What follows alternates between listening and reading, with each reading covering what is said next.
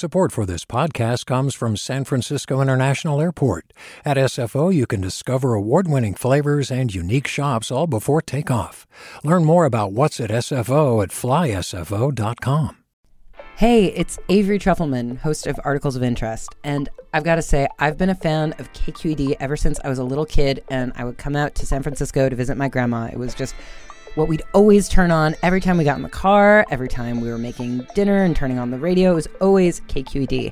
And then over the years, I've become a massive fan of KQED podcasts because this is local reporting at its best. These are answers to questions you've always wanted to know, interviews with exciting, unusual voices, necessary journalism, all told with love and care and artistry. And did you know that a majority of KQED's funding actually comes from members? It's just people like you and me supporting the programs they love, while also getting access to cool events, behind-the-scenes footage, and so much more. If you want to sign up and be a part of this amazing community, visit donate.kqed.org/podcasts to become a member today. That's podcasts with an S.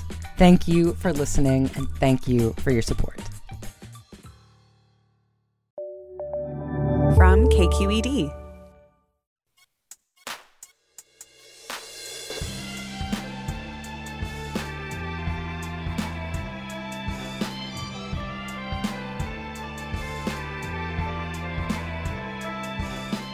From KQED in San Francisco, I'm Mina Kim. Coming up on Forum, Secretary of State Antony Blinken yesterday called Russia's ongoing assault on Ukrainian cities barbaric. That's a day after the U.S. announced a new round of aid to rebuild Ukraine's decimated energy infrastructure, which has left civilians without light and heat as frigid temperatures set in throughout the country. We'll talk about what the U.S. is doing to help and the human toll of Russia's war with Guardian foreign correspondent Luke Harding, who's been reporting from inside Ukraine since the war began. He joins us.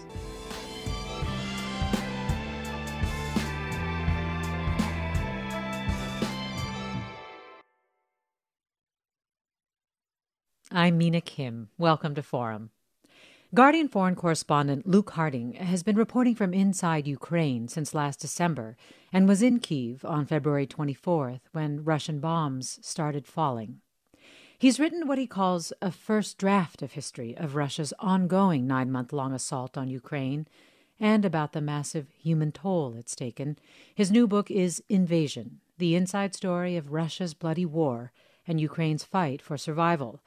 And he joins me now. Welcome to Forum, Luke Harding.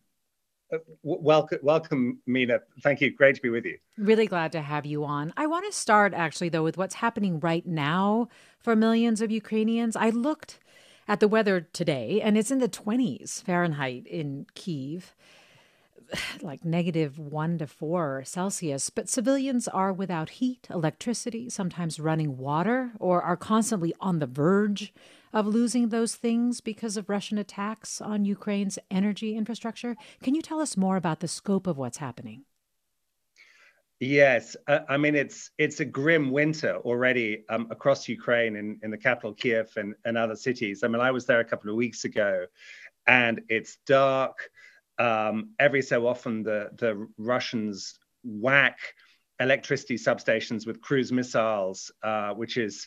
you know, it's an obvious attempt to destroy heat, power, light for millions of people and to force the Ukrainians to capitulate. And the reality is that when there is electricity, you rush to the plug and you charge your phone as quickly as you can. You know, I bought head torches, power banks. You spend a lot of time in the dark. But despite this. Despite all that, I think that Ukrainians are still pretty robust. They're adaptable, and they are determined to survive this winter and to keep going forward. Yeah, they are finding ways to cope. We are hearing about some of those ways besides getting power supplies, you know, musicians doing concerts by candlelight to try to warm people's souls essentially as well. But it is so hard. Hospitals are losing power in the middle of surgeries with limited backup generator capacity, and so on.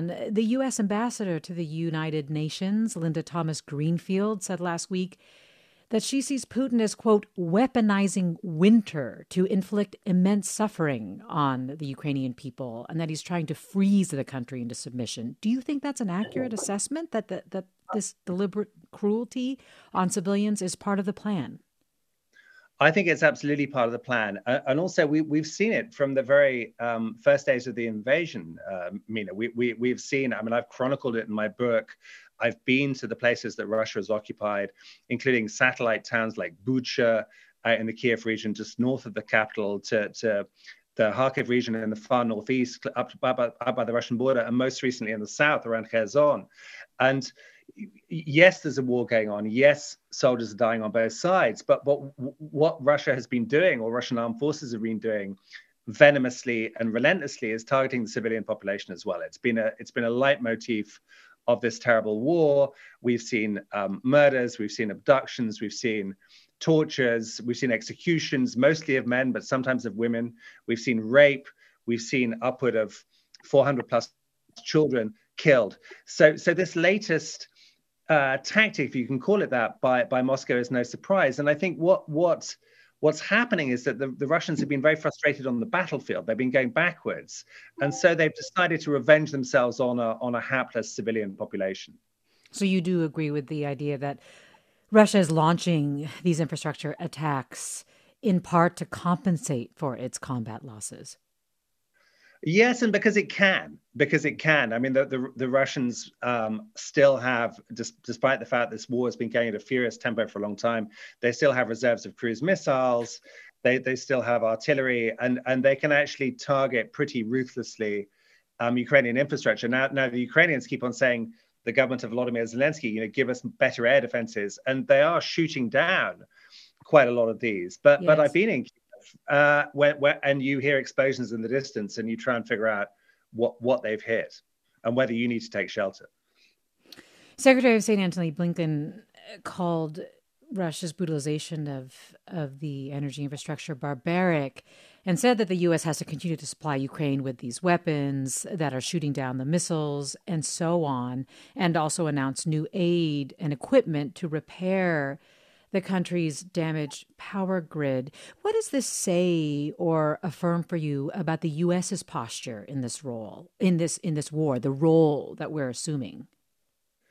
Well, I mean, I think the U.S., I mean, certainly viewed from Ukrainians I talk to, I mean, they are very grateful. They're profoundly grateful for U.S. support, upward of about $20 billion by now, military support first and foremost, but also political support, economic support, infrastructural support, and moral support too. And look, Ukraine has got a lot of friends, but the US contribution is probably 20 times greater than the next country, which is where I am, the UK. I'm talking to you from London.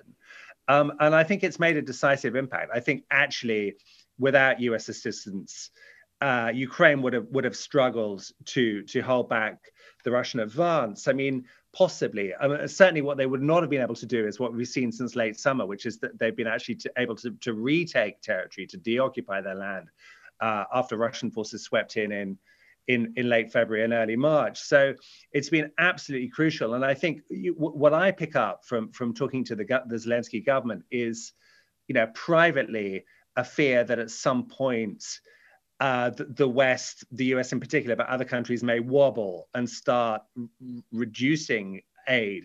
Mm-hmm. But for now, it's absolutely essential.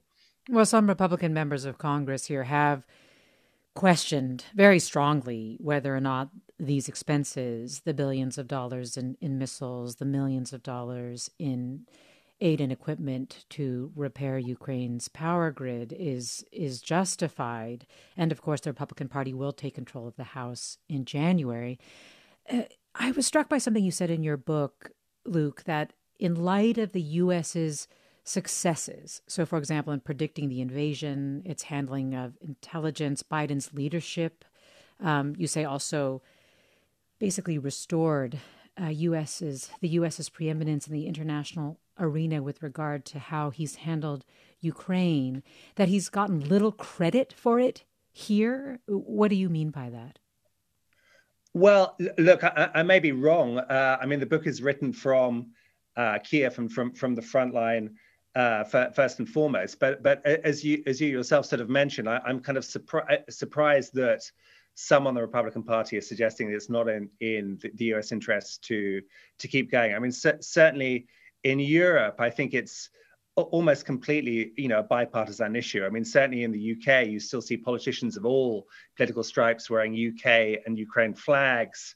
And in Europe itself, the Baltic states, Central Europe, the Poles, that they are, all politicians are behind this effort. I'm just thinking of a tweet recently from Donald Trump. You'll remember that there was an enormous kind of Russian missile strike, and one of the Ukrainian anti-aircraft sort of missiles landed in Poland, and Trump was basically saying, Ukraine is hitting Poland, a NATO ally. Why do we supply them with arms? To which the answer is basically what, as seen by Kyiv, that if Kyiv goes down, if Ukraine is rolled over by Russia, then actually the Russians will continue, because what Putin essentially wants is a sphere of influence similar to the one Moscow enjoyed in Soviet times, which means control over much of Central Europe, the Baltic states, certainly Moldova, Poland, and so on. So it's in really in everyone's interest that the U.S. keeps this up. Yes, and how significant was our early intervention here? You point to the way that nations responded. People, Sweden and Finland, abandoning neutrality and so on.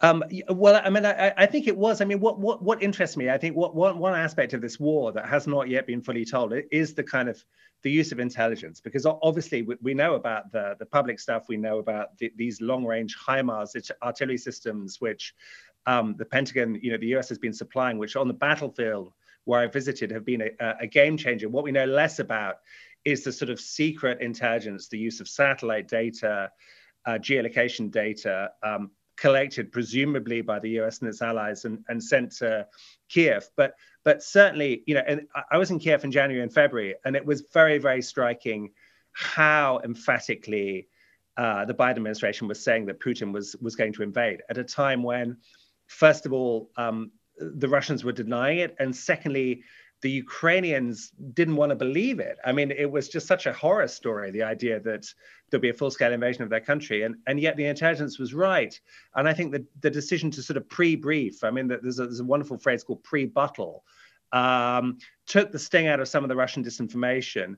And actually, when the invasion did come, made the US very credible indeed. Yes, and then you go on to write, by showing solidarity with Ukraine, the United States and its allies found a role, a new moral purpose, and a collective resilience. Do you want to say a little bit more about that? Well, I mean, that's one of the great paradoxes of this war. I mean, Vladimir Putin basically has been doing egregious deeds, bad stuff for 2 decades, and typically the response has been rather weak. That's what he was counting on this time. For example, when he annexed Crimea, Ukrainian peninsula in 2014, and kick-started a war in the east of the country, which has grown into this sort of super war. There wasn't much from the Obama administration. I mean, there were some sanctions, and of course, there was a response. But I think he thought this time there would not be a response, and he's been taken aback by what's happened. And briefly, as I say, that there's definitely a kind of resurgent role for the US in leading on Ukraine, and also NATO, the transatlantic alliance, has been absolutely restored. I mean, Emmanuel Macron, the French president, a few years ago described NATO as brain dead, and now we have the Finns, Swedes queuing up to join, and NATO has a purpose, and that purpose is to contain Russia, this imperialist, aggressive, hyperactive state that really has plunged Europe into the biggest conflict for 80 years. Well, let me ask our listeners what they think of how the U.S. has handled and is handling the war. Should we do more? Too much? We're doing too much? What do you think? You can email forum@kqed.org. You can post your thoughts on Facebook, Twitter, or Instagram @KQED Forum. And you can always call us, 866-733-6786, 866-733-6786. We're talking with Luke Harding, foreign correspondent for The Guardian. His new book is Invasion: The Inside Story of Russia's Bloody War and Ukraine's Fight for Survival. Stay with us.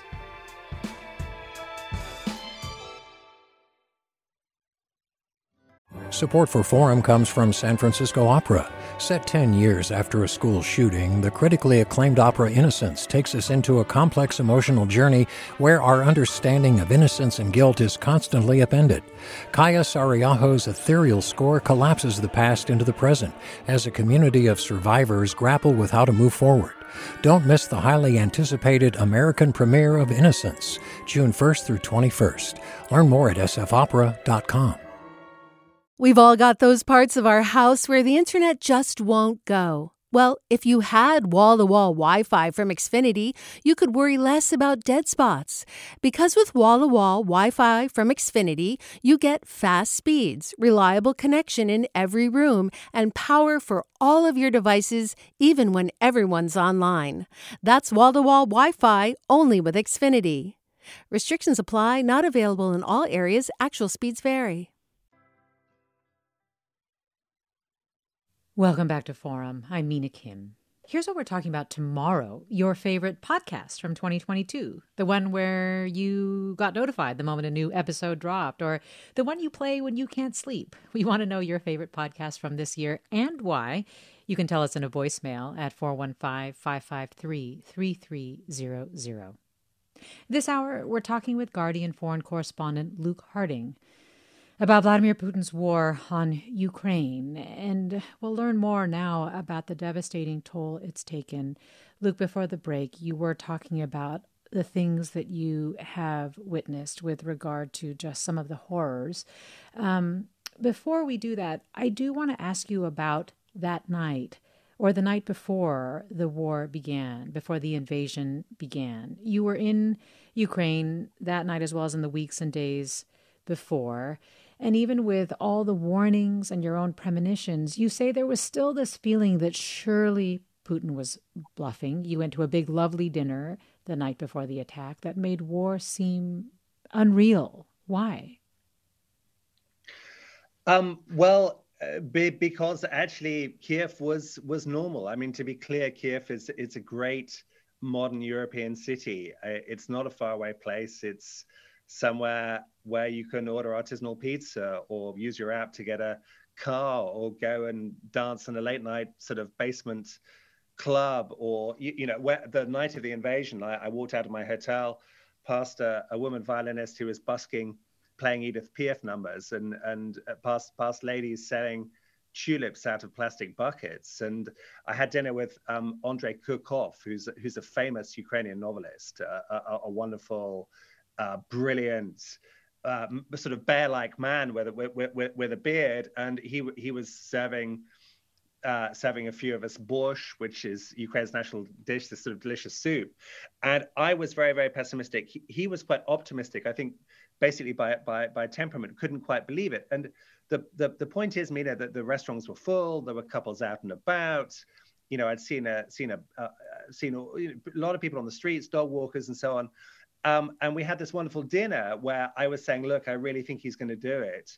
And I walked out and looked up, and there was a sort of dark velvet sky. And I took a call from a contact of mine who'd worked in the Ukrainian Foreign Ministry, who just said, it's happening at 4 a.m. The invasion is happening at 4 a.m. And it was just one of those moments where you feel, history converge. And it was a Wednesday night. And I went back to the hotel. And, of course, you can't sleep. And at 4 o'clock, I had a call from a colleague saying, or 4:30, saying it started. So I threw on my boots and my coat, and we descended to the basement, which became a bomb shelter.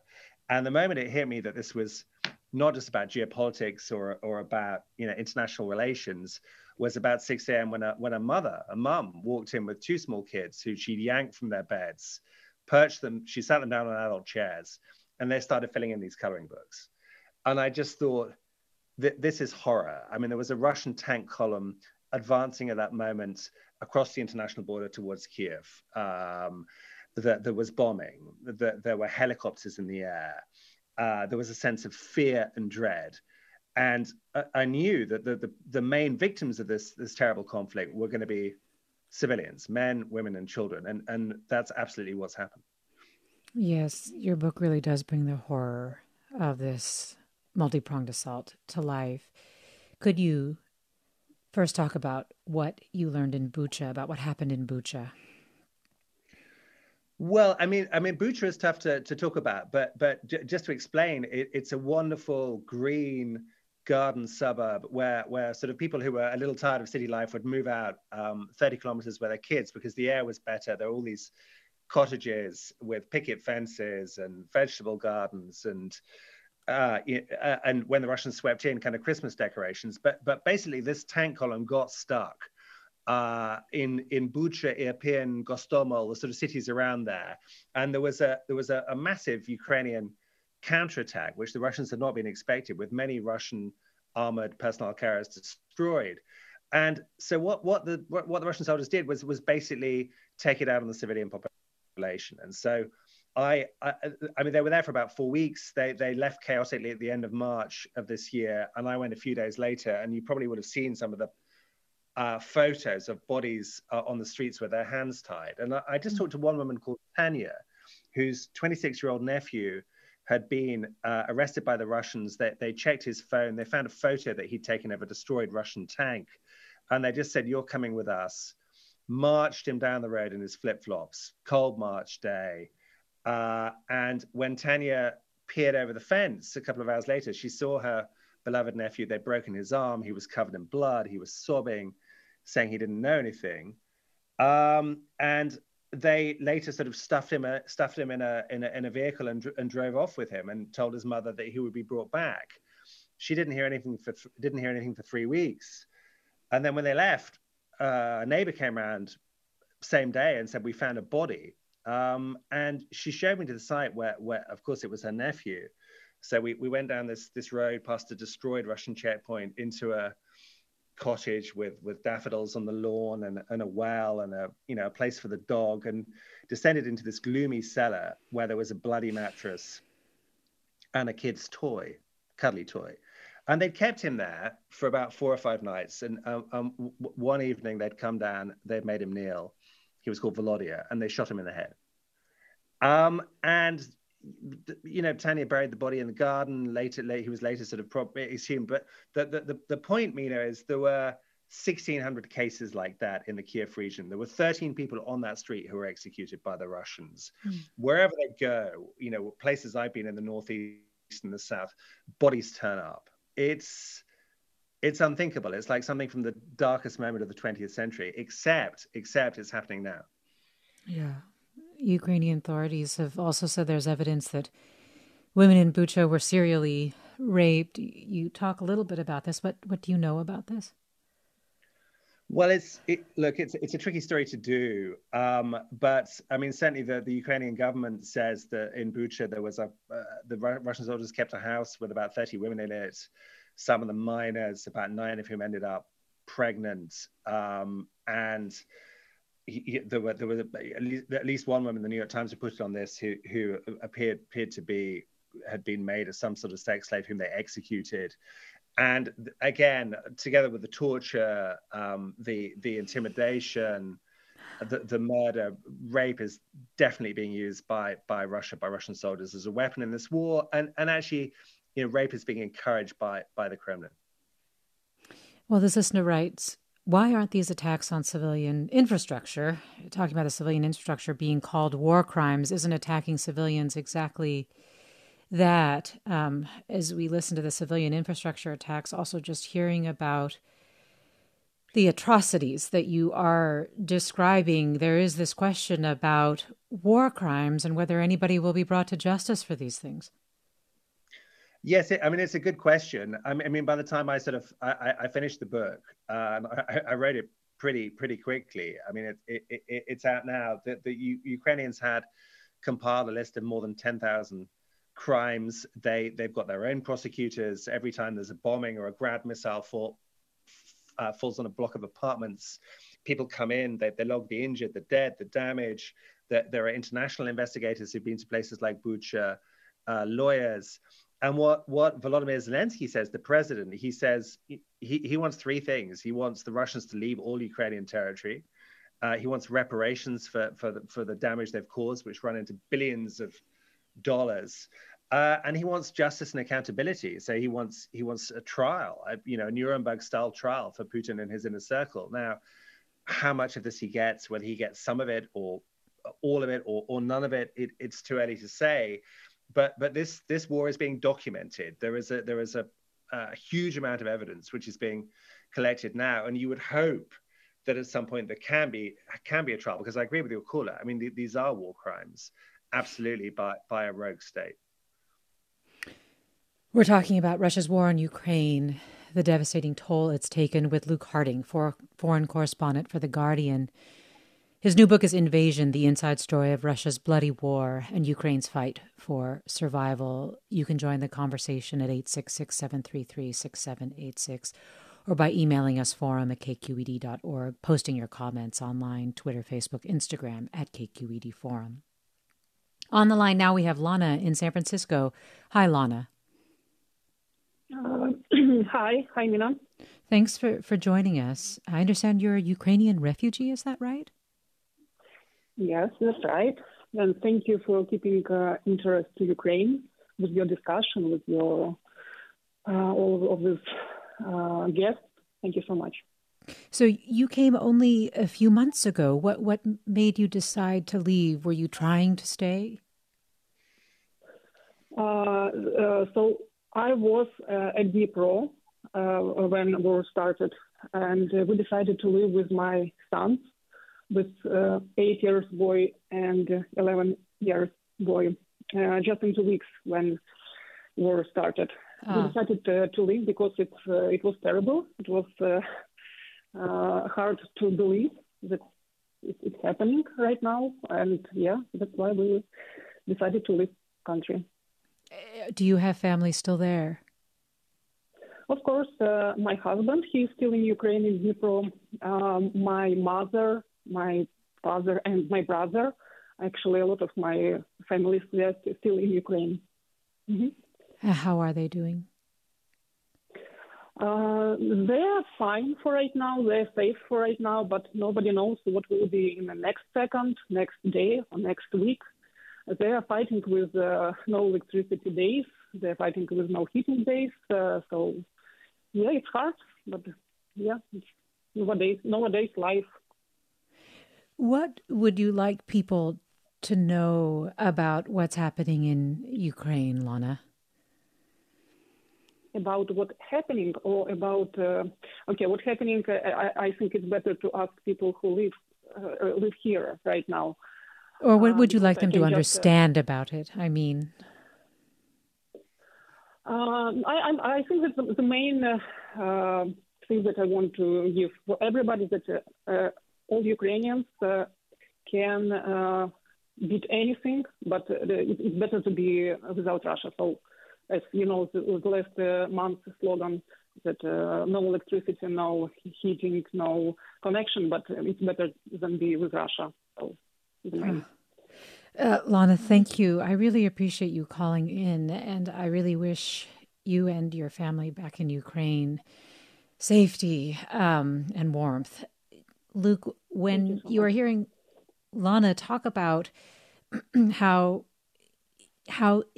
they will cope, they will deal with this for some time, because if it means a future without Russia, it is worth it. Is that a common sentiment that you hear? Yes, absolutely. And it's interesting. We haven't talked yet about Volodymyr Zelensky, the president. I mean, he's an incredible communicator. And one of his best speeches, most memorable speeches, was when the Russians started bombarding electricity substations. And he basically said, if the choice is between power, heat, light, or without you, meaning without Russia, then without you. And he kept on repeating, without you, without you, without you. And the thing about Zelensky is he's a kind of amplifier of the Ukrainian popular mood. And when I was in southern Ukraine, in villages which had just been liberated, they had nothing. I mean, they had no gas, they had no electricity, that the Russians had left and had blown up their school, nursery, radio tower.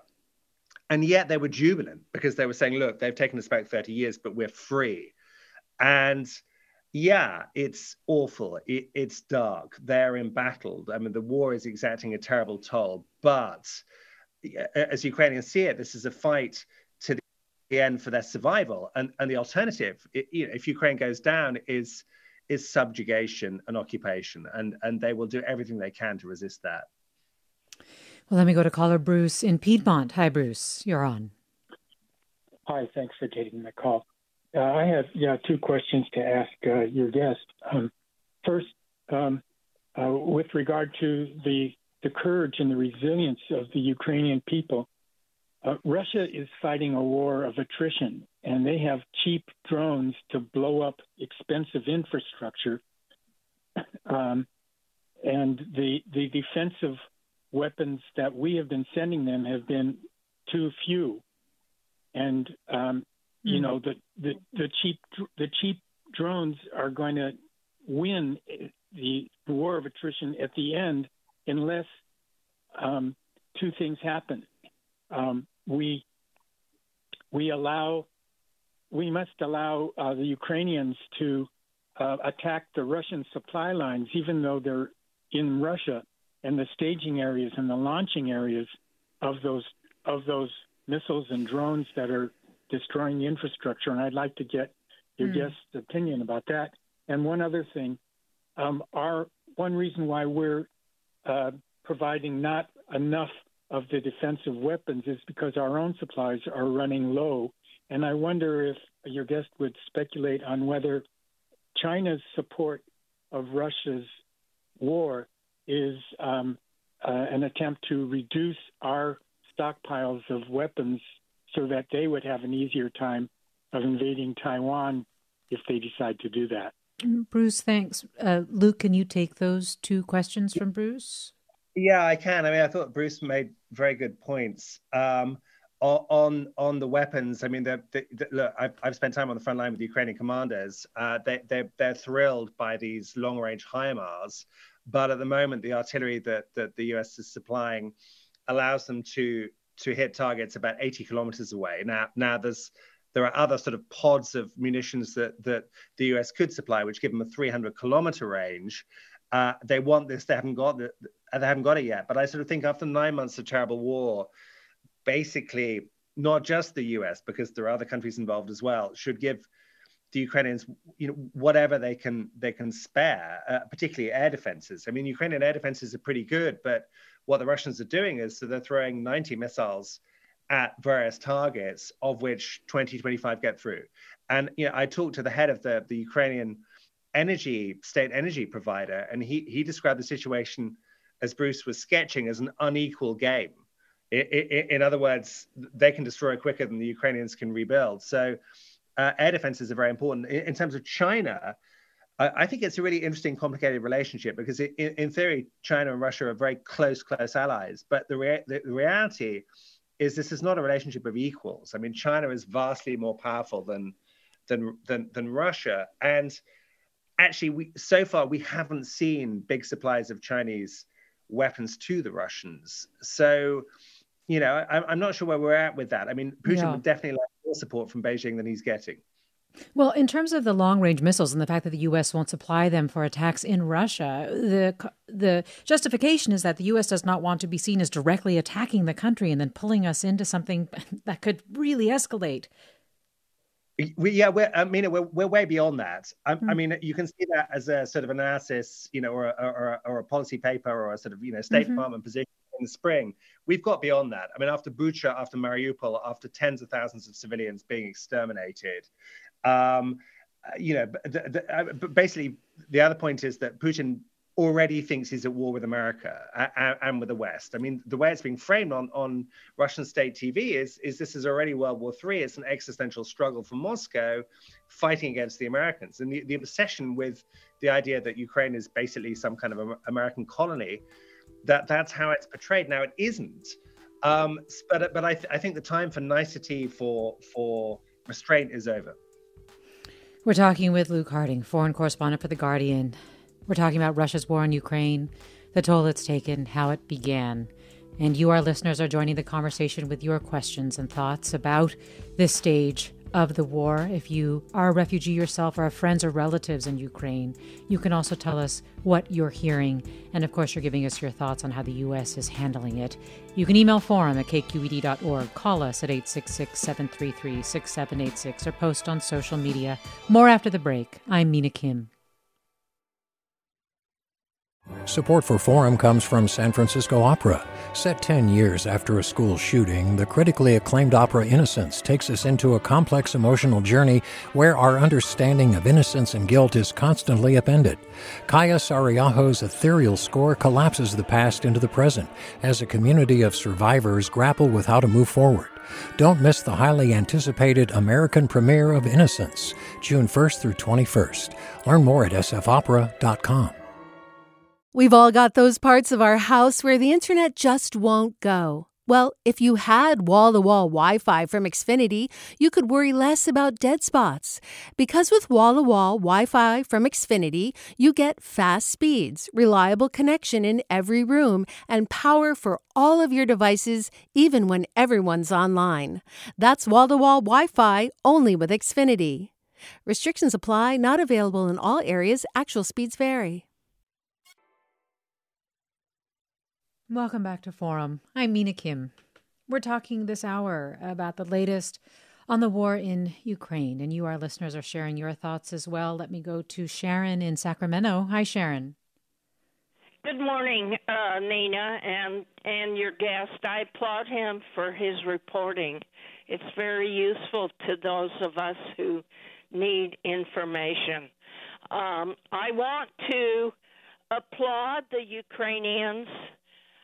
They are very brave and courageous people who are fighting and willing to die for democracy. So it should not be a surprise that the Republicans do not want to support them. They are autocrats, the Republicans. They don't want democracy. Or support it. Well, so, Sharon, you're very clear with how you feel. Thank you for sharing it. I appreciate the call. Let me go next to Tom in Santa Rosa. Hi, Tom. Yes, hello. Thanks for taking my call. I have one question and then one comment. The question is, how is it that we allow Russia to hold a seat on the Security Council in the United Nations when Putin and his cronies are violating all the international laws and treaties that we would expect anybody to abide by? And then my comment is, as I see it, the only resolution to this invasion is for the faux commie administrative state in Russia to be dismantled, finally. Well, Tom, thanks for the comment. Luke, the question about why Russia's still on the UN Security Council? It's a good question, and Zelensky, President Zelensky, has repeatedly called for Russia to be kicked off. I mean, unfortunately, I don't see much prospect of that. But as someone who watches Russian diplomacy, if you can call it that, quite closely, the Kremlin basically has become unhinged. What it says about the world, what it says about the war, bears no relation to reality. I mean, Putin has been talking about de-Nazifying Ukraine, demilitarizing it. I mean, this is a state run by a Jewish president whose grandfather fought against the German army in World War II and whose relatives perished in the Holocaust. As far as dismantling Russia goes, it's tricky. I mean, what we have to acknowledge, unfortunately, is the majority of Russians support Vladimir Putin still, and that propaganda works. Your book does try to give us some more insight into Putin's motivations for this war. At one point, you call it, in Putin's view, a civilizational struggle, more akin to a medieval crusade. What do you mean by that? Well, I mean, one aspect of this war, which doesn't get much attention, is the fact that it's certainly presented inside Russia as a religious war. There's been a split between the Ukrainian Orthodox Church, which supports democracy and Ukraine's sovereignty, and the traditional Russian Orthodox Church, headed by a patriarch in Moscow, Kirill. Now, Kirill is a prominent supporter of Putin. He has blessed this war, and he's even said that Russian soldiers who die in battle will go straight to heaven with their sins absolved. And certainly, if you watch, I mean, I speak fluent Russian. If you watch Russian state TV, it's presented as a war between good and evil. Evil being America, the decadent and permissive West in general, as the Kremlin sees it. And there's a sort of almost a kind of metaphysical element to it. Now, this may seem to us crazy, but this is how it's being presented to Russians. It's a war of survival. That's how they're told about it, rather than what it really is, which is a war of choice. And what do you know about why he did this now, the timing of it, the strategic urgency that Putin saw in this? Is it, you speculated or others have speculated, is he ill? Is he in that stage in his life where it's now or never? Yeah, I think it's now or never. I mean, it's interesting. There was a lot of talk earlier this year that Putin might be terminally ill. I mean, he doesn't look too good. He's been the world's sort of foremost social isolator during the COVID period. He's seen almost no one. This is someone who was already isolated, but the reality is he's still alive, or appears to be alive, and I don't think we can rely on him to sort of die and vacate the stage. I think he's been obsessed with history. He wrote an essay published on the Kremlin website in the summer of 2021, where he argued that Ukraine was never a country. It was a strange, rambling, chauvinistic document. And I think he's thinking about, he's got this sort of shimmering vision in front of him where he's comparing himself to Stalin, to other Russian rulers like Peter the Great or Ivan the Terrible. And he's thinking, look, if I don't do this, if I don't make Russia a great empire again, you know, my successor will not be equal to the task. And so I have to do it now. Again, Luke Harding's first draft of history of this war is called Invasion: The Inside Story of Russia's Bloody War and Ukraine's Fight for Survival. Luke Harding is a correspondent for The Guardian. Well, we're getting a couple of questions about Putin's exit strategy and where, how this ends. Michael tweets, what's Putin's exit strategy, or will this be a forever war? Could he withdraw without sacrificing his presidency? Kirsten writes, I fully support U.S. and NATO military assistance to Ukraine. Does Luke have insight on possible paths out of the war? Kirsten also wants to say thank you, and thanks to The Guardian for reporting on the war. Yeah, thank you both. I mean, exit strategy is interesting. I mean, what the Ukrainians want is pretty clear. They want the Russians to leave. They want reparations. They want accountability.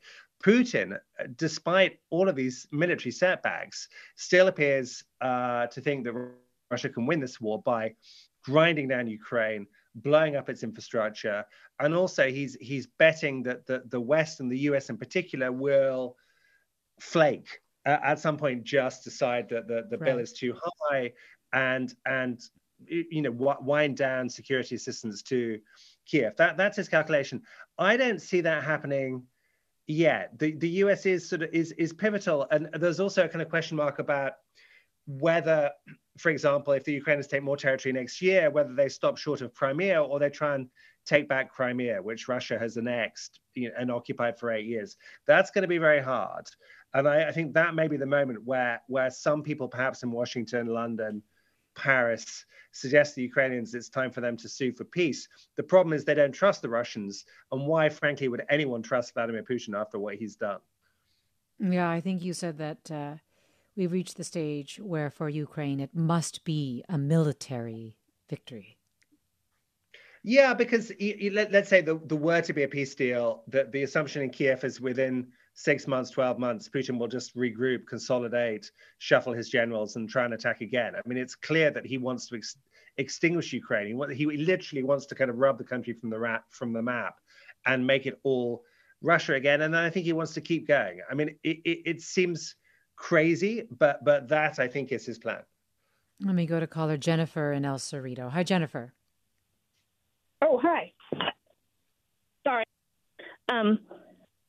First of all, I just want to really thank you for the show and to the journalists for doing this important work. I think having contemporaneous accounts is hugely important to keeping Americans in support of of supporting the Ukrainian war effort. My question was about the Ukrainians who've been kidnapped from various Ukrainian territory. I think it's upwards of 500,000. And it, to me, it just seemed like such a bizarre use of finite Russian resources. And I wondered first if you think the Zelensky, government knows of where they have been taken.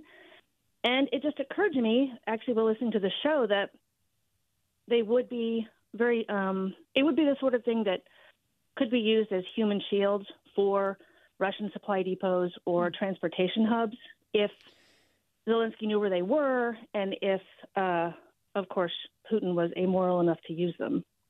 So, Jennifer, thanks. Luke? Yes, I mean, a lot of people have been taken away. I mean, most tragically, quite a few children have been taken away, and in places like Mariupol, city on the Sea of Azov, which I visited in January just before the invasion, where upward of 20,000 civilians have been killed by Russian bombing. Parentless kids have been shipped over to Russia and given to Russian families. I mean, it's an extraordinary crime, and I think the plan, again, is to sort of de-Ukrainize Ukraine, to rid them of their, rid these people of their Ukraineness and make them into good Russians. Now, what I can say to Jennifer is some of the people who've left via Russia have then exited Russia into the Baltic states and gone back to government-controlled areas, to Western Ukraine via Poland. So it's not that everyone has disappeared, but a lot of people have disappeared.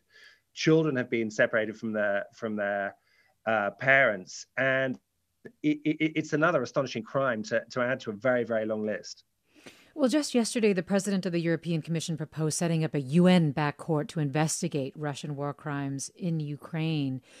But then we're also hearing that it would be extremely difficult, procedurally very hard. What is the likelihood that that would be effective? And it would want to investigate not just these incredible atrocities by Russia, but there have also been a few videos that have surfaced that are accusing Ukraine of doing things to Russian soldiers that are also potentially crimes as well. But just in terms of something like this additional court being effective, what do you think, Luke? Well, I do think these sanctions have worked, and I take your point. I mean, there have been a few videos suggesting Ukrainian wrongdoing. I mean, the difference is, of course, that the Ukraine is open and will let investigators come in and will give access so we can get to the bottom of this, whereas, of course, right, the Russians never do that. But there is a sort of weakness, which is that actually the Russian regime and the people at the top of it, they're very wealthy. They've stolen an awful lot of money. I mean, Putin arguably is the richest guy in the world, worth many, many billions of dollars. And up until recently, that wealthy Russians, they enjoyed traveling, going to New York, spending money in Paris, buying property in London, educating their kids in British private schools, and so to cut them off with the threat of a court action, a trial, is quite a big punishment. So I think the fact that it's difficult doesn't mean we should do it, and it may be a task for 2 years' time, or it may be a task for the next generation, but it should definitely be happening. We're talking with Luke Harding, foreign correspondent for The Guardian, about the war in Ukraine, getting the latest and also getting the context. And you are listening to Forum. I'm Mina Kim. This listener writes, in the midst of the ongoing atrocities of Russia's choosing, my greatest rage is for the Americans on the right who intentionally enable Russia and Putin through U.S. right-wing media, in league with Russian media through criticisms of Ukraine and President Zelensky. I include Elon Musk among those who fail to draw clear moral lines and can't bring himself to call out Russia's actions explicitly. Do you want to just talk quickly about Ukraine's dependence on some aspects of Elon Musk's stuff? Well, yeah, I mean, it's an interesting subject. So I'll tell you two things, and you can make your mind up. I mean, one is I was on the front line recently in these First World War style trenches with missiles and booms going on. It looked like something out of a kind of classic war film. And then I clambered out to see three guys playing with a screen and joysticks, and they were drone operators, Ukrainian drone operators. And next to them was an Elon Musk satellite dish under a tree. And they were using this to call in artillery strikes on Russian positions. Now clearly, the fact that Ukraine is connected, that it can use use his system in military situations has been very, very helpful to the Ukrainian war effort. But the other piece of evidence, which I share with you without comment, is that since Elon Musk took over, the number of Russian trolls who've been abusing me on Twitter, I mean, I've got used to them as part of my life, has gone up exponentially. And it seems they can post crazy pro-Putin stuff without any form of moderation or pushback. And, you know, personally, that's not something I welcome. Yeah, sorry to hear that that's happening. At the same time, when you talk about Starlink and the fact that Musk, weeks ago, I think even threatened to cut that off in terms of Ukrainian access, it is kind of amazing when you think about what so much hinges on often and how the U.S. is connected to all of that with regard to progress in the war. Well, Taylor writes, Is the U.S. too risk-averse in its defense of Ukraine? It seems that the only way to stop Russian attacks on civilians and infrastructure is to attack the locations from which the attacks are being launched. Will that ever happen? We touched on this already, Luke, and that you feel strongly that we are at that point. Yeah, I mean, I think the sort of calculations of the Biden administration is that they don't want this tipping into a nuclear conflict, and they seem worried that maybe, if it goes badly on the battlefield, Putin might use a tactical nuclear weapon. Now, my take, for what it's worth, is that he's not going to do that, because ultimately Putin is a coward. And also his spy chiefs tell him when they meet with him every week that they have foiled 3 terrible plots by the Americans to kill him, by the CIA, etc. Now, this isn't true, but I think Putin believes it. He lives in a cosmos of paranoia and conspiracy, and I think he thinks that were he to use a nuke, the Americans would drop a bomb, a nuclear bomb on his head. So I think the risks are exaggerated, and therefore I really think the U.S. and its partners at this point should be all in. Well, let me see if I can squeeze Malcolm in from Sacramento. Hi, Malcolm.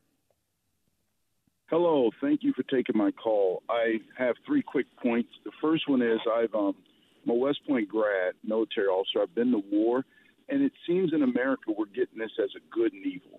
There's a good side. Ukrainian does nothing wrong. Russia is everything wrong. And I think I wanted the journalist to comment on the nuance of war. It's never that easy. Right. The second comment is when it comes to the original reason Putin said he went to war about Ukraine not going to NATO, it seems like that's lost in the whole discussion now. It's about building an empire and all that.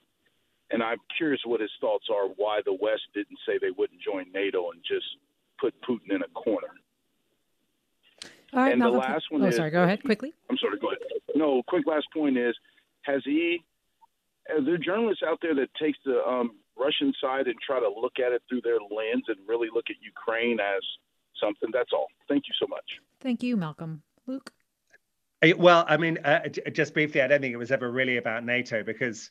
Sweden and Finland are joining now, and the Russians don't seem too bothered about that. In terms of good versus evil, look, you know, I appreciate people have different opinions, but essentially what I've seen is a full-scale and terrible invasion of one country by another. I mean, Russia is basically trying to devour Ukraine, and in areas it occupies, it leaves a slew of bodies and you know, broken villages. So I mean, I think this conflict is pretty morally clear-cut.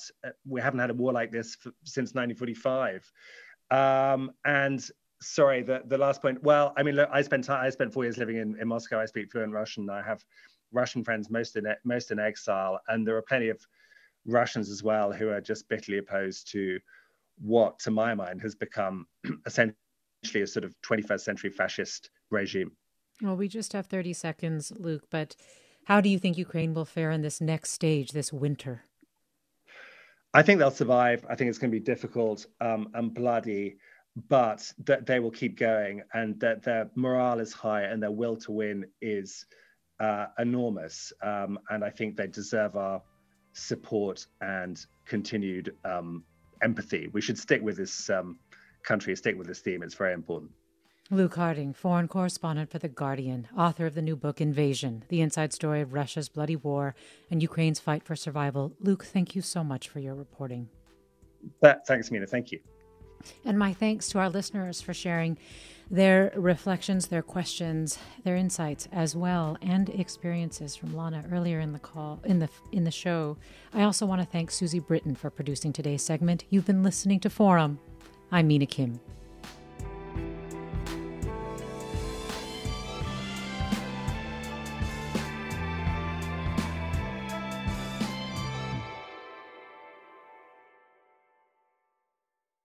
Funds for the production of Forum are provided by the members of KQED Public Radio, the Germanicos Foundation, the Generosity Foundation, and the Heising-Simons Foundation. Support for Forum comes from San Francisco Opera. Set 10 years after a school shooting, the critically acclaimed opera Innocence takes us into a complex emotional journey where our understanding of innocence and guilt is constantly upended. Kaya Sarriaho's ethereal score collapses the past into the present as a community of survivors grapple with how to move forward. Don't miss the highly anticipated American premiere of Innocence, June 1st through 21st. Learn more at sfopera.com. We've all got those parts of our house where the internet just won't go. Well, if you had wall-to-wall Wi-Fi from Xfinity, you could worry less about dead spots. Because with wall-to-wall Wi-Fi from Xfinity, you get fast speeds, reliable connection in every room, and power for all of your devices, even when everyone's online. That's wall-to-wall Wi-Fi, only with Xfinity. Restrictions apply. Not available in all areas. Actual speeds vary. All over the country, we need to improve reading in Wisconsin. Schools are changing the way they teach reading. I'm calling for a renewed focus on literacy. We have gotten this wrong in New York and all across the nation. And it's happening because of a podcast. I think your podcast has changed my life. And I'm going to share this podcast with everyone I meet. Sold a Story investigates how teaching kids to read went wrong. New episodes of Sold a Story are available now.